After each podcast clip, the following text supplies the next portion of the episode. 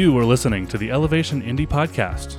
If you haven't already, please make sure to subscribe and turn on notifications so you can know exactly when the podcast becomes available. We hope you enjoy this week's message, and we hope that it brings blessings into your life. We're just going to take some time. I'm just going to exhort a little bit of what God's laid on my heart. Uh, as I was standing over there, He began to remind me of uh, how I entered 2023. and it wasn't pretty. Wasn't pretty. Uh, I had just lost someone very close to me, and we had just had the funeral the day after Christmas. Someone that was uh, like a brother to me in every way, uh, down to the part where we fought like brother and sister, you know what I mean? And because uh, I was raised an only child and he was raised an only child. But anyway, uh, walked out of that into 2023 and um, I began to hear the Lord speak to me about doing some things and had started trying to do what He told me. And then I, I got hit with sickness. And uh, it lasted what seemed forever. And uh, I remember one day thinking, Am I ever going to be able to get up off this couch? And somebody texted me and, and said uh, something like, How you feel? And I said, I remember thinking, I, d- I don't feel any different, but I'm going to get up. I will be back at church this weekend. I remember declaring that. And uh, I used to um, stage homes. And one thing that, you know, I, a lot of the realtors at that point, because staging was new in this area, but they would call me in to tell their clients what they needed to do to get their homes ready to sell, or a lot of times it was more the home had been on the market and it hadn't sold. And so they called me in to be the bad person to tell them why it hadn't sold. And uh, one thing I would tell some of them, because ooh, some of them would get really mad at me when I would tell them certain things they needed to do. And, uh, but I remember telling one person, they weren't real mad, but they were kind of aggravated. I said, if you do what you've always done, you're going to get what you've always got. And how many know that sometimes we've got to do something different? And I remember that when we entered 2023, my husband said, We're going to do 100 days to victory. How many remember that? Usually we did 21 days of fasting and prayer, but he said, We're going to do 100 days to victory. And we went through those 100 days, and can I just be real honest with you? I remember when it was over and we had a, um, I think it was on a Monday night, we had a Monday night, supposed to be celebration. And I remember walking in and I thought, I know it's supposed to feel like 100 days to victory today, but I wasn't feeling it. In fact, I felt pretty defeated. But I remember as time went on, and I remember one, I think it was the first Wednesday, God moved on me and I came up here and he began to speak through me prophetically, and I began to say that the sons and daughters are going to come back home. That wasn't up here. I hadn't even thought about that. But prophetically, I begin to speak things over in my own life, in my prayer life.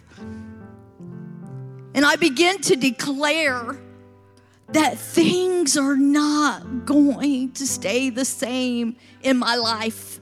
I can relate with you, Chris. It was one of the most mentally challenging years that I've ever had. But can I also tell you, it's been one of the most victorious years that I've ever had. Because God can only do a miracle where a miracle's needed. And you may think He is not even aware of my situation. But let me tell you, He is. You can't hide from Him. He knows where you're at this morning. And I was thinking, I've I've not even told, I didn't even tell Matt and Sam now. My husband might have, I don't know. I can't remember. Because honestly, it was such an overwhelming weekend or uh, one day for me that I've really just not felt released to share a lot about it. But we went to Kansas City uh, to the prayer room out there, and uh, my husband he wanted me to go in, into one of the prophecy rooms. Now, I know some of you are already like, that is just weird. And you know what? I've been raised in Pentecost all my life, and I've seen everything that you could possibly see. And I thought, that's a little weird, but he wants me to experience it because he has experienced it. And so, okay, I'm game. So I went in there kind of, you know, with my little skeptical thing on. And I sit there and they begin to speak stuff over us that nobody knew. They didn't know who we were from Adam. They didn't even know we were pastors. But they began to tell us stuff that I knew they did have, they had no way of knowing. A lot of things they told us and then they they told us things that God was going to do here at Elevation, and I'm just going to tell you it's big stuff. But one thing that kind of broke me, my little self righteous, know it all attitude, that broke me is when they looked at one of one of the guys looked at us and he said, I don't know, he said. And I'm going back to where you think God don't isn't aware of your situation. He said, I don't know, but I just keep feeling about a skin disease. Somebody that's connected with you that you know that has a skin disease. And that broke me. That broke me. Because I knew they had no way of knowing about Olivia. But God knew. And I'm telling you this morning that God knows. And He cares. And He might not always do it the way we've got it planned out. And 99.9% of the time, He doesn't do it the way that we think He's going to because He is God. We can't tell him how to do it. You can, but he's not going to listen to you. Tell him what to do.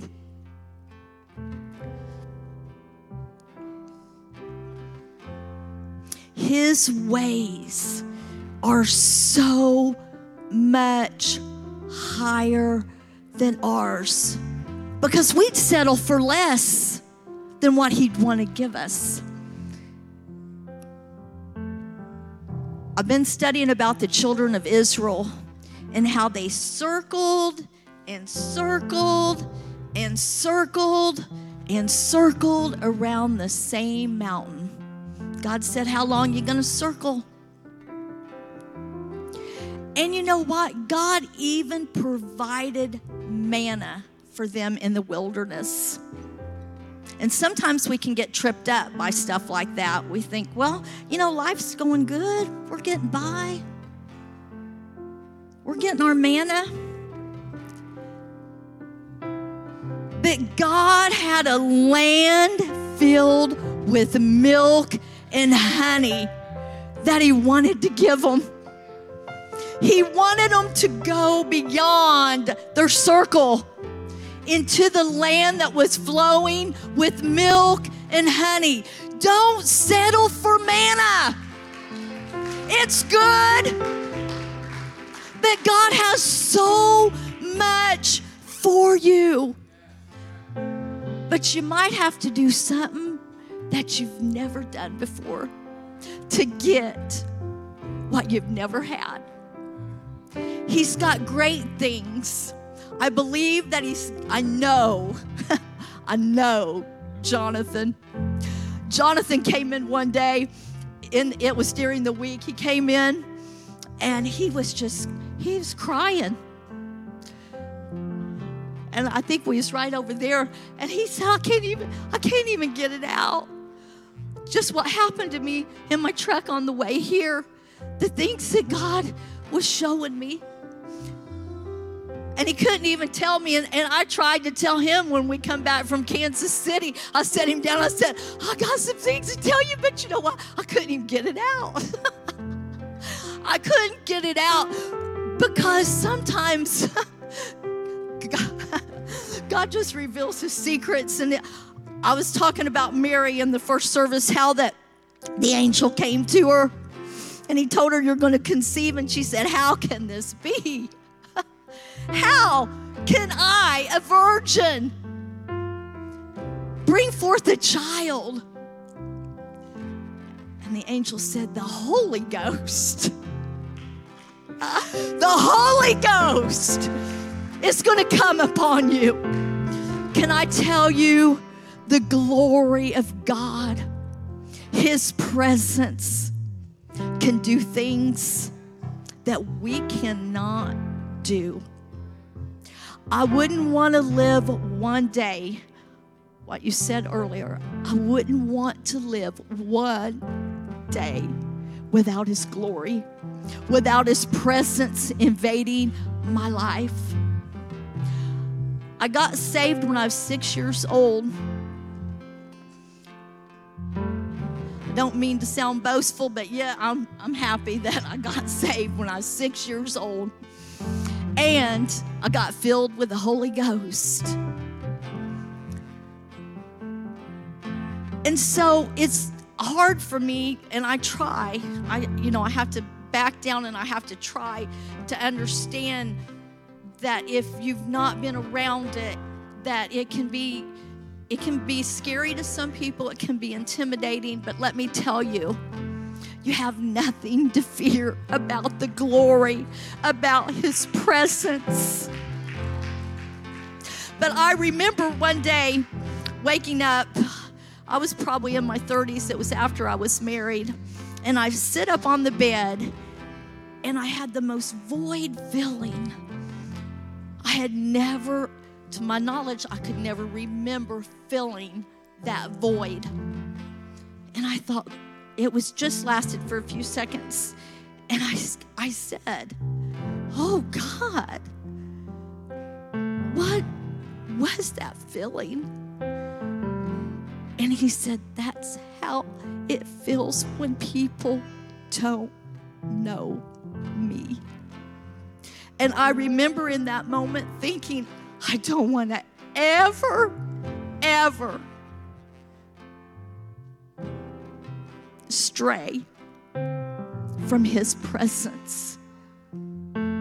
Because it'll keep you, it'll be with you. And I just want to tell you this morning that whatever mountain you're facing, you don't have to keep circling it the children of Israel, do you know for 400 years it was passed down to generations the mentality of slavery? And there's some things that maybe just need to be broken in our lives today that doesn't need to be passed down to our children and our grandchildren. Because sometimes we have to realize it's not all about us. I've had to pick myself up sometimes, shake some things off, shake some offense off, shake some hurts off. And sometimes it's not been because of me, it's because of my family. I don't want those things passed down to my family. So don't be like the dog. How maybe uh, you can tell this is an old story because there's a story, an illustration. I think it's a great one about the dog that was chained up, and uh, every day the kids would come by from school, and the dog would go as far as it could go on that chain and, and bark at them, and, but it couldn't get very far. And it did that for long time. And it had the path, it wore a path out from where it had went as far as that chain would allow it to go. But one day the chain broke.